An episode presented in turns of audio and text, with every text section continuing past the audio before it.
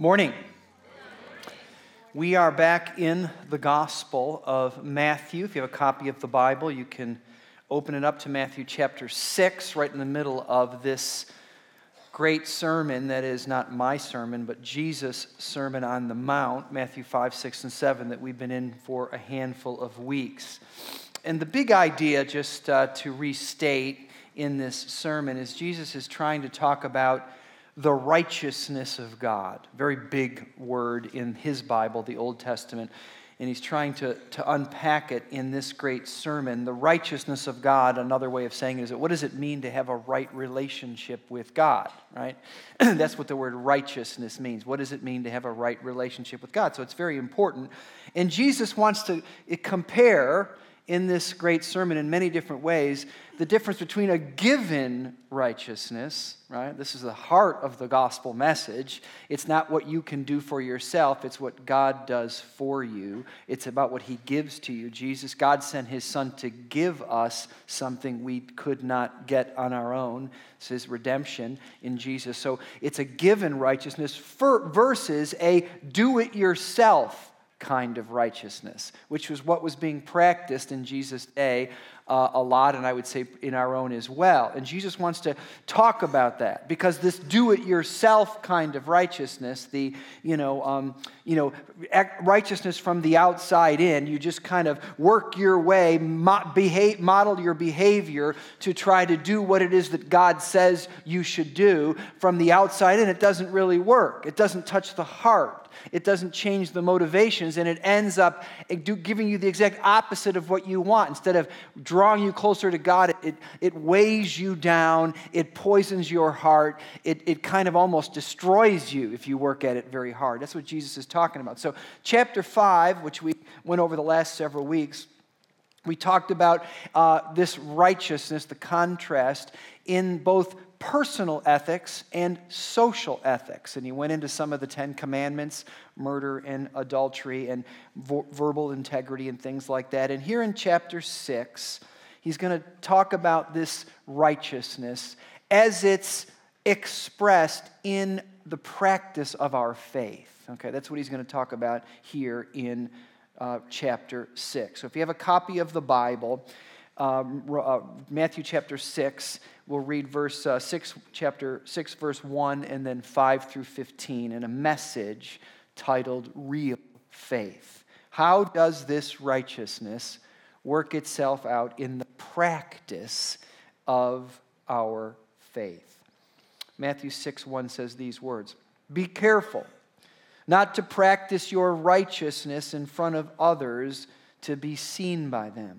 If you do, you will have no reward from your Father in heaven. So when you give to the needy, do not announce it with trumpets, as the hypocrites do in the synagogues. Excuse me, I'm verse 5. Sorry, I'm skipping. And when you pray, do not be like the hypocrites, for they love to pray standing in the synagogues, on the street corners, to be seen by others. Truly, I tell you, they have received their reward in full. But when you go pray, uh, go into your room, close the door, and pray to your Father who is unseen then your Father who sees what is done in secret will reward you. And when you pray, do not keep on babbling like the pagans, for they think they will be heard because of their many words. Do not be like them, for your Father knows what you need before you ask Him. This then is how you should pray Our Father in heaven, hallowed be your name. Your kingdom come, your will be done on earth as it is in heaven. Give us today our daily bread, and forgive us our debts, as we also have forgiven our debtors. And lead us not into temptation, but deliver us from the evil one. For if you forgive other people when they sin against you, your heavenly Father will also forgive you. But if you do not forgive others their sins, your Father will not forgive your sins. Now, there's two really great hindrances, you might say, in this passage, this whole chapter. We won't look at it all today.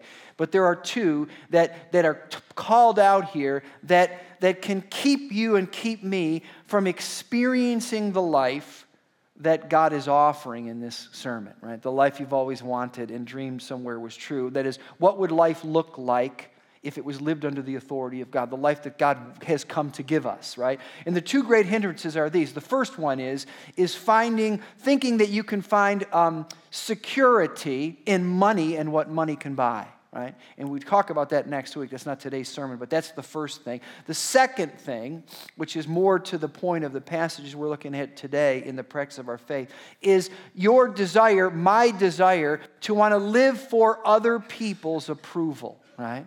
This desire, I mean, we, we don't, it doesn't come into our lives. We sort of wake up with it. It's kind of almost part of human nature, and it's, it's, it's, it's exacerbated, it's, it's peaked and heightened in the culture that we live. That I want to, whatever it is that I do, including the practice of my faith, I'm doing to get your approval, to get your notice, so that you might draw, I might draw attention to myself, you might draw attention to yourself in the practice of your faith. And what Jesus is going to say, particularly in this area of prayer is going to say, listen, you got to get this right. Because you're either going to live for the notice of others or the notice of God, right? And you cannot do both. And if you do the former, it's going to weigh you down. It's going to rob you of the experience that I want to hit you to have for your life. And you will never achieve. It will be the thing that stands in between you and having the life uh, that the faith that you express is designed to bring. Okay? So he's going to talk about three practices in this passage both giving of to the poor, giving to the needy, fasting and prayer, but I'm focusing just on prayer for sake of time. And the first point I want to say, what would be true of all of these three, though, is real faith is rooted in God as Father, right? Real faith, Jesus wants to say, in this prayer that um, has become so famous, but I'm afraid that we've often, uh, we, many of us have, you know, it's become so familiar that it's lost its true meaning. But what Jesus wants to say is real faith is rooted in God as Father. Now, before he wants to talk about the right way to pray, he wants to, as he's done in the rest of this sermon, he wants to talk about the wrong way. And he mentions in the very first verse I read, but he says it both in verse 1 and verse 5, you know, when you pray, do not be like the hypocrites. They want to be seen by others, right? That's the motivation. Be careful of that motivation. And those three words to be seen is actually one Greek word theathanai in Greek, which actually is the word where we get the word theater from. And Jesus saying, listen, there's kind of a theatrical righteousness, right, that is done to draw attention to yourself, to kind of earn points, not only to earn points with others, right? That's why we act, you know, we play act in a manner of speaking. I want you to notice me, in this case, even notice how I live out my faith, how I practice my Christianity. I want to draw attention to myself, not only to earn points with others, but more importantly, I think, to this passage, to earn points with God, right? He's really challenging this theology because it's very dangerous. He calls them hypocrites many times, but when we often think, I think the word hypocrite means the same thing today as it meant, you know, 2,000 years ago. It means people that essentially are, you know, play acting, they're deceiving. There's, what they're doing out here, right, in their everyday life is, is not in line with what's going on in here. They're, they're play acting for a purpose. But I think the deception that Jesus is pointing out here isn't so much that I'm trying to get one over on you it's a self deception, right? It's thinking that I can earn points with God. In fact, how this whole sermon ends, that is the Sermon on the Mount, the conclusion of the matter, verses uh, 21 and through 23 of, uh, we won't look there, but in, in the end of, of Jesus' uh, sermon here, says, listen, not everyone that comes to me, summary words, you know, well, it, when everything is said and done, Lord, Lord, we, you know, we want to enter into the kingdom of heaven, and and and uh, because yeah, not everyone that comes to me and says, Lord, they're going to enter into the kingdom of heaven. Only those who do the will of God. And he says, Many will come to me, however, and will say, Lord, haven't we done this? And haven't we done that? And haven't we prophesied in your name? Haven't we done all these things in your name? Haven't we practiced the faith in the right way? Prayed right? And he says, Listen, I don't even know who you are, right? Get away from me, right? That's what Jesus says. So, what Jesus is saying here is there's a danger even in the practice of our faith, even this morning for some of us in this manner of speaking, where we think we're doing something, we're growing closer to God, we're experiencing God's righteousness, and we're not at all, right? Prayer is not about getting God's attention. You know, don't keep praying and babbling like the pagans. They think more is more. And as if, verse 8, you know, don't be like them, for your Father already knows what you need before you ask Him. Uh, one writer I like said this prayer is not an intelligence briefing with God, it's an intelligent conversation with God. But it's not going to be an intelligent conversation with God if God is not your Father, right? If God is your boss, if God is your is someone that you need to convince, someone's attention that you need to get, someone's who, for whom you need to earn points with. Don't forget about me. If that's who you're worshiping, Jesus says, listen, that's a self deception. God is a father in, in, in prayer is, is in a conversation with Him. And that prayer, my prayer, your prayer, is based out of a spiritual connectedness, right? That you have with a Father who loves you. 13 times in the Great Sermon on the Mount, Jesus uses the word, the idea of Father because he wants the disciples, he wants you and me to understand what this is really all about. God as Father, right? It's the basis of uh, my relationship with God. The basis of your relationship with God is that He loves you. He sent His one and only Son into the world so that you and I could become a forever son and a forever daughter of God. And that's, the, that's hello in the prayer language of Jesus, right? I mean, if you miss that, if I miss that, that I am what I am. I'm here today. I'm a Christian today because God, the creator of the universe, is my Father. And through Jesus Christ, I have become his son. You have become his daughter, not because of anything that you have done, but because of what he has done for you. He has made you. He's the perfect father, and he's made you his daughter. He's made you his son. That's the basis of everything that you, that you and I do. Listen, those of you who have children, I would imagine, if you've raised children, some of you have young kids, right? There are times when your little kids, right, when your girls, they think, they, they worship you almost as a parent, right? They, they, they think that you're the smartest person. They think that you're the wisest person. They think that you are the, the strongest person, the bravest person. And those are wonderful years, right? When your kids think that. Now, but eventually, there are times when your kids don't worship you, they want to avoid you at all costs. And sometimes, not for everyone, you have kids and they grow up and they for a season they kind of they don't like you, they even sort of despise you, right? As a mom or as a dad. Yes, I got a yes over here. Yeah, okay. But here's what I would say. You ask yourself this question if that's you, if you've raised kids, some of you are raising kids. I don't think you love them any less. It's harder sometimes to love a, a kid who uh, wants to avoid you or despises you, but you don't love them any less. And some would even say when your kids are going through the hardest times, you actually love them more, okay? That's what the Bible's saying.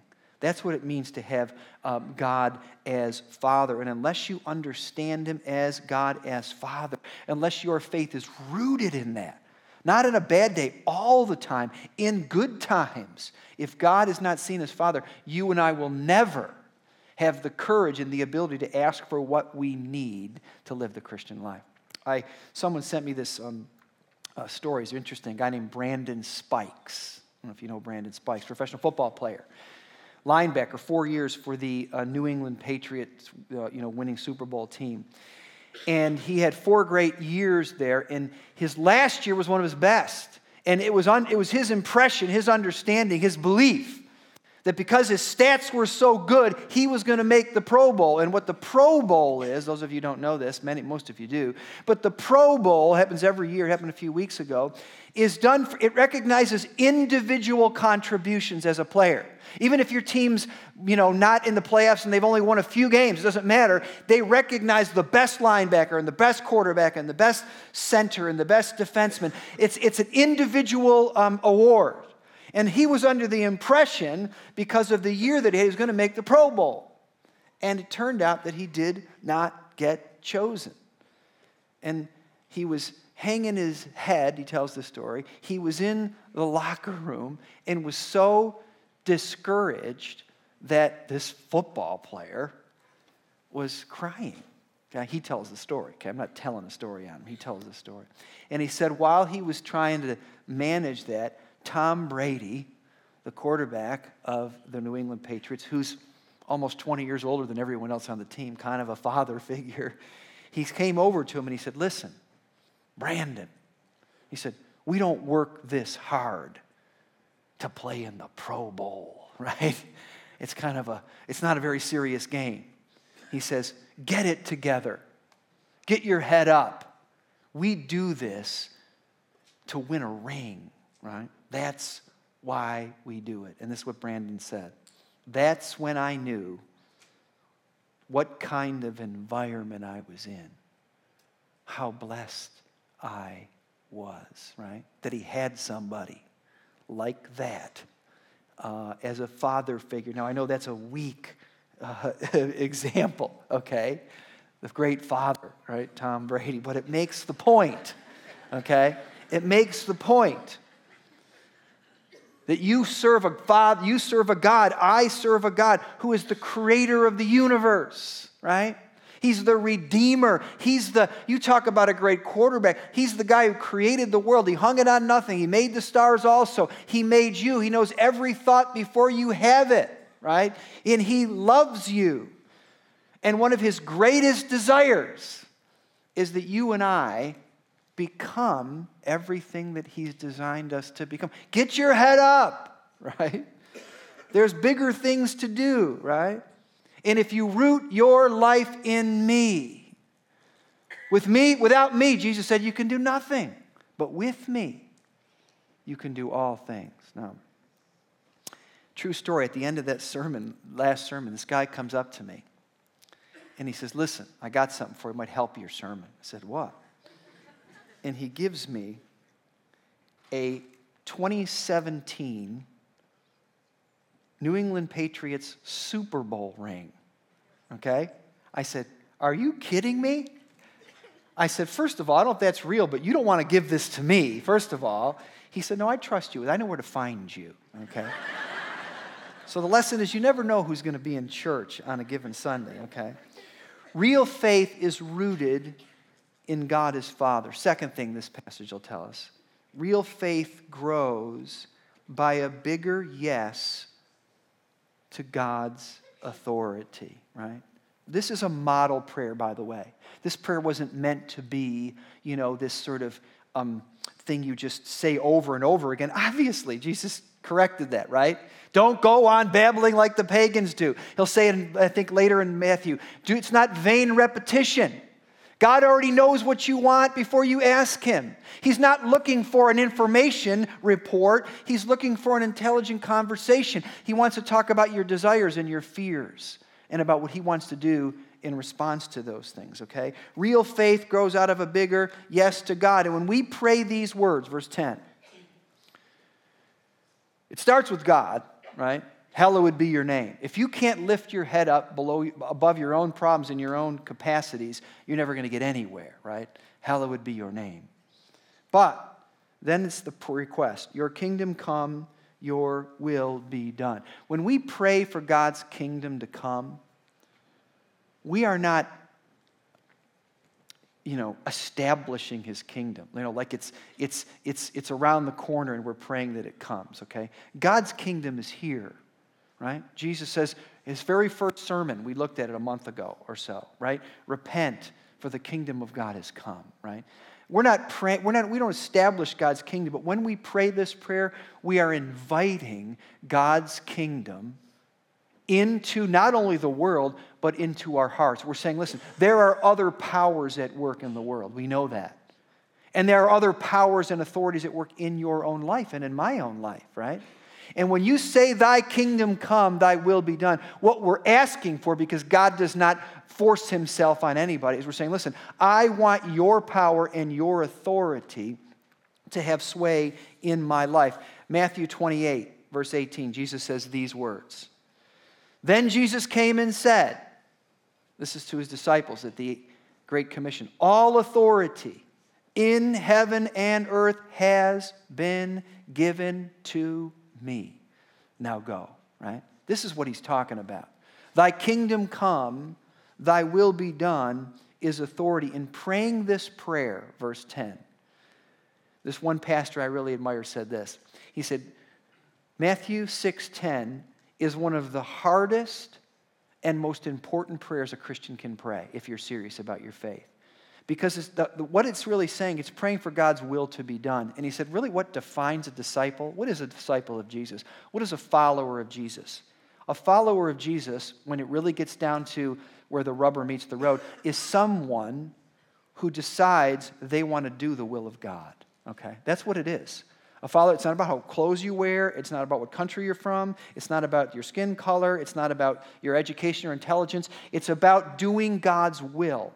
That's what it means. And he said, This is one of the most important prayers that you can pray, but he said it's one of the hardest prayers you can pray. Because when you say, when I say, right, I want, Lord, your kingdom come. I want your authority to be at work in my life because I want to do your will. What you are saying, in effect, is this God, whatever you want me to do, I will obey you even if I don't like it.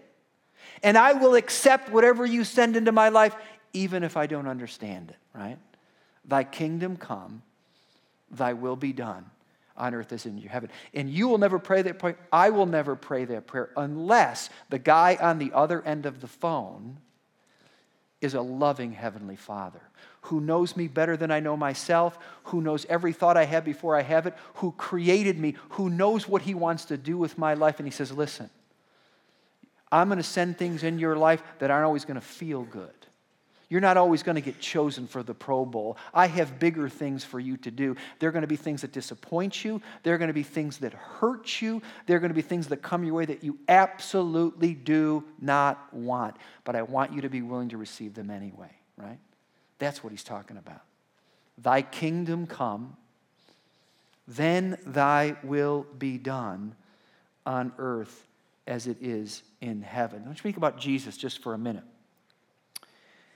I, my sense is about Jesus that he knew his purpose um, in life um, long before it matured on the cross. Okay, now it, it's hard, the, the whole idea of the incarnation is, is a very mysterious thing. We all know that, or those of us who are familiar with the Bible. How does it? How does someone become fully God and fully man? And he's not. He's not walking. He's not play acting. He's really hungry. He's really lonely. He's really struggling with this and that. All this is what is said about Jesus. But my sense is, if you read the Gospels carefully, Jesus knew his whole life long, even when he was a little 12 or 13 year old kid. Do you remember that one episode of his child, the only one the Bible has? He says, I must be about my Father's business. And he was with a bunch of adults in the temple talking about the Bible.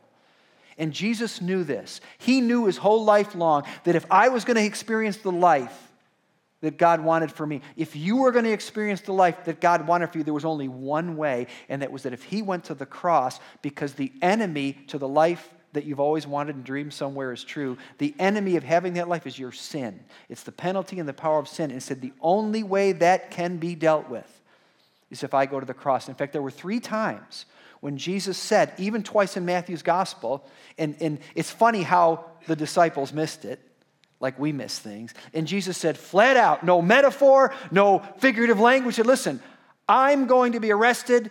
I'm going to be crucified. The powers that in this in, in, in Jerusalem are going to be against me. I'm going to die a horrible death. Right? I know where I'm going.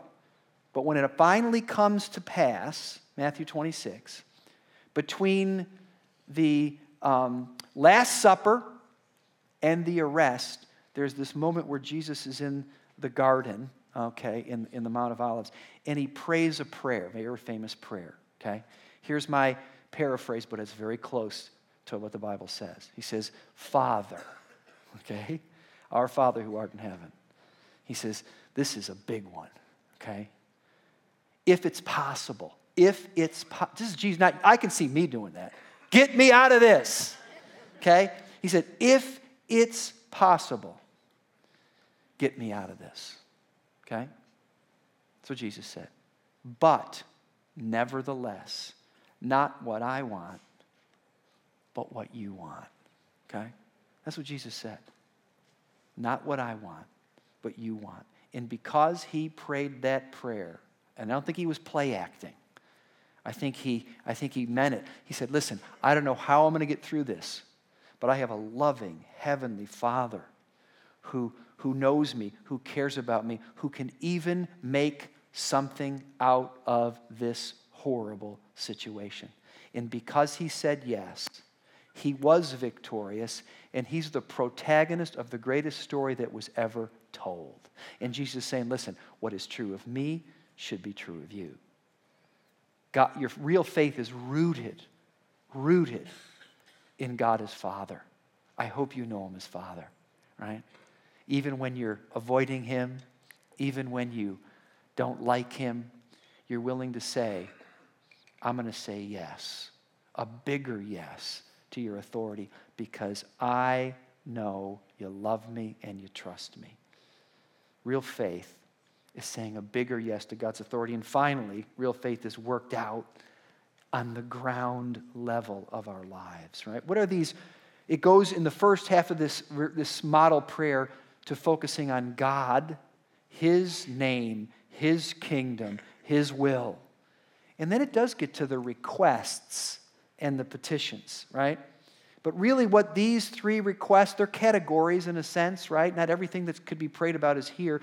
But this is what it's basically saying is it's, it's boiling down all of human need, right? All of human need, in, both in your immediate needs, right? Daily bread is a Bible way of saying, what's my immediate needs, right? My spiritual needs, forgiveness and my need for moral courage and moral strength. Lead me not into temptation, deliver me from evil. And he's going to tie these three most fundamental needs to a deepened dependence on God. Saying, This is what prayer, let me boil it all down for you. You begin with God, who is an all powerful, almighty creator, who, it's not just God, doesn't say, Oh, sovereign in heaven, then who'd want to come? He's a father. He's your father. And I know some of us in this room, we haven't had perfect fathers. So it's hard for us. I didn't have a father at all. I died when I was four months old. But you know what? God sent me some proxies along the way until I could meet the perfect father. Okay? The perfect father who makes even the best father, that your, your grandfather, your buddy's father that you idolized, he makes even the best father is just a faint shadow of who God is and the way he's painted in the scriptures. And if you understand him as father, you can say yes to whatever he sends your way because he loves you. And what he's saying here is you want to, you want to experience the life you've always wanted and dreamed somewhere is true you got to start saying yes, and it begins with your, your everyday needs. Now, some of you said this. I had this one friend say to me when I was talking about this this week in some room, and they said, You know, Rob, it's a really interesting prayer, but I haven't prayed about a meal for a long time. Maybe people in, in, in, you know, in Africa or parts of the third world or wherever, maybe there are some people that miss a meal, but we don't. I said, You know, you're right. But I don't think daily bread is just about the next meal, right?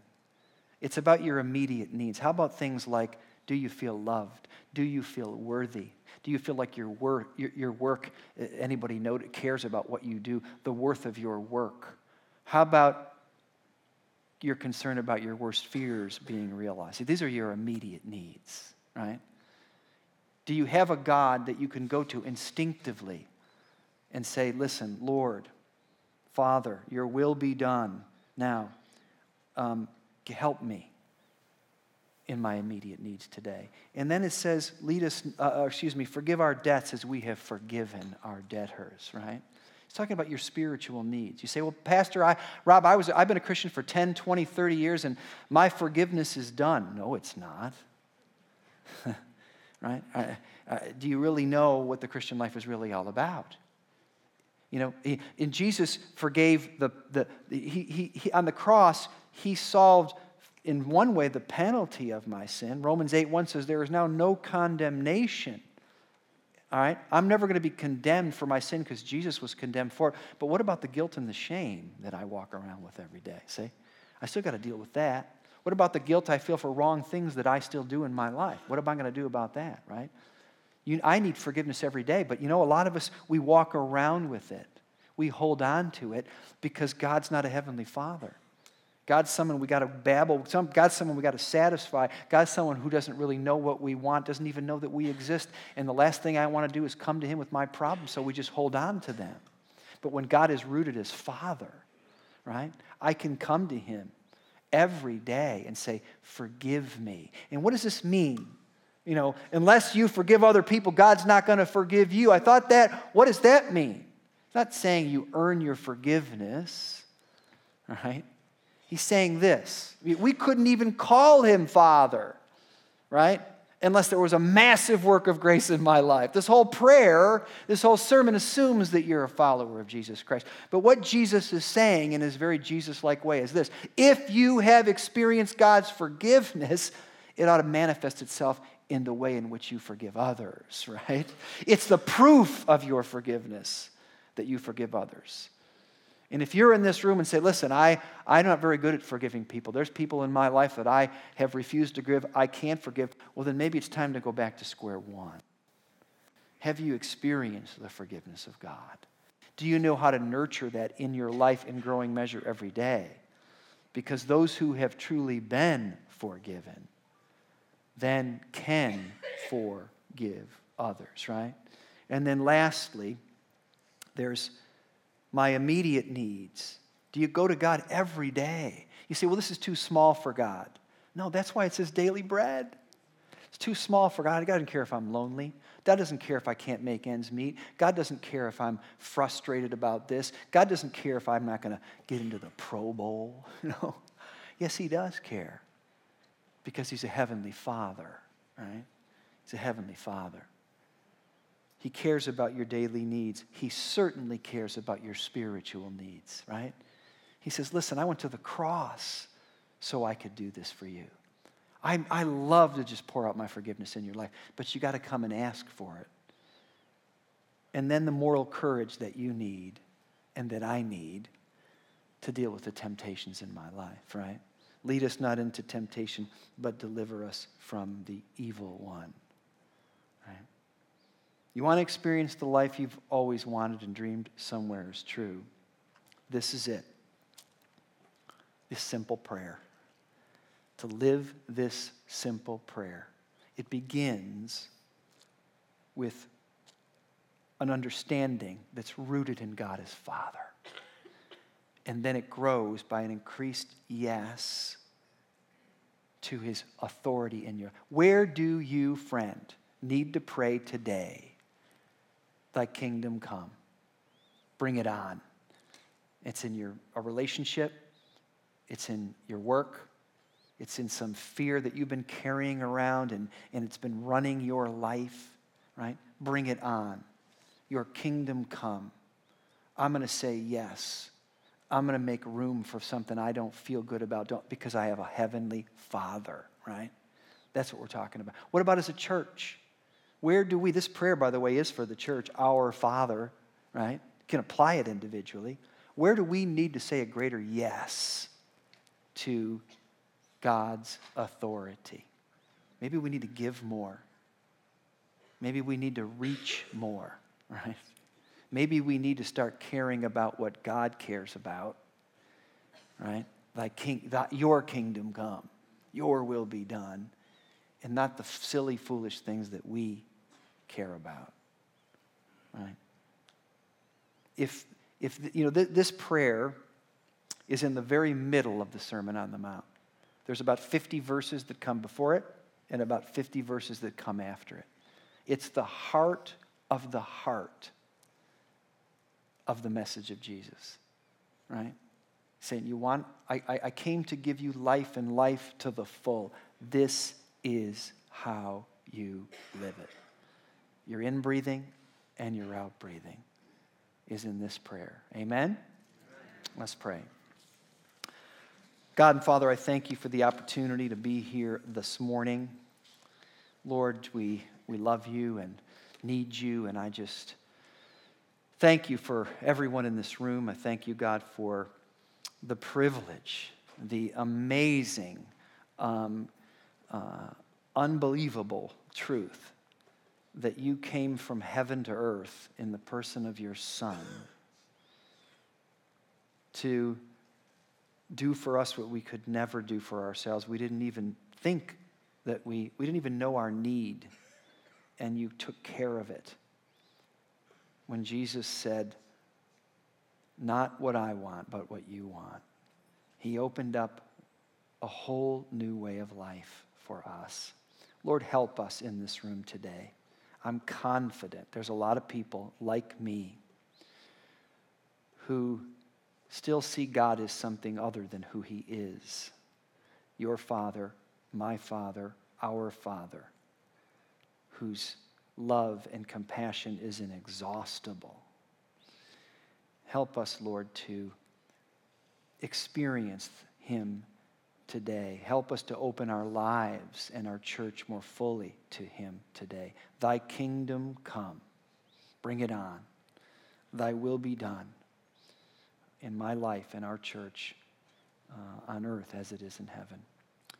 Help us to learn to be more ready, more responsive, Lord, to come to you just like a child would come to his father for our daily needs, our spiritual needs, and our need for moral courage.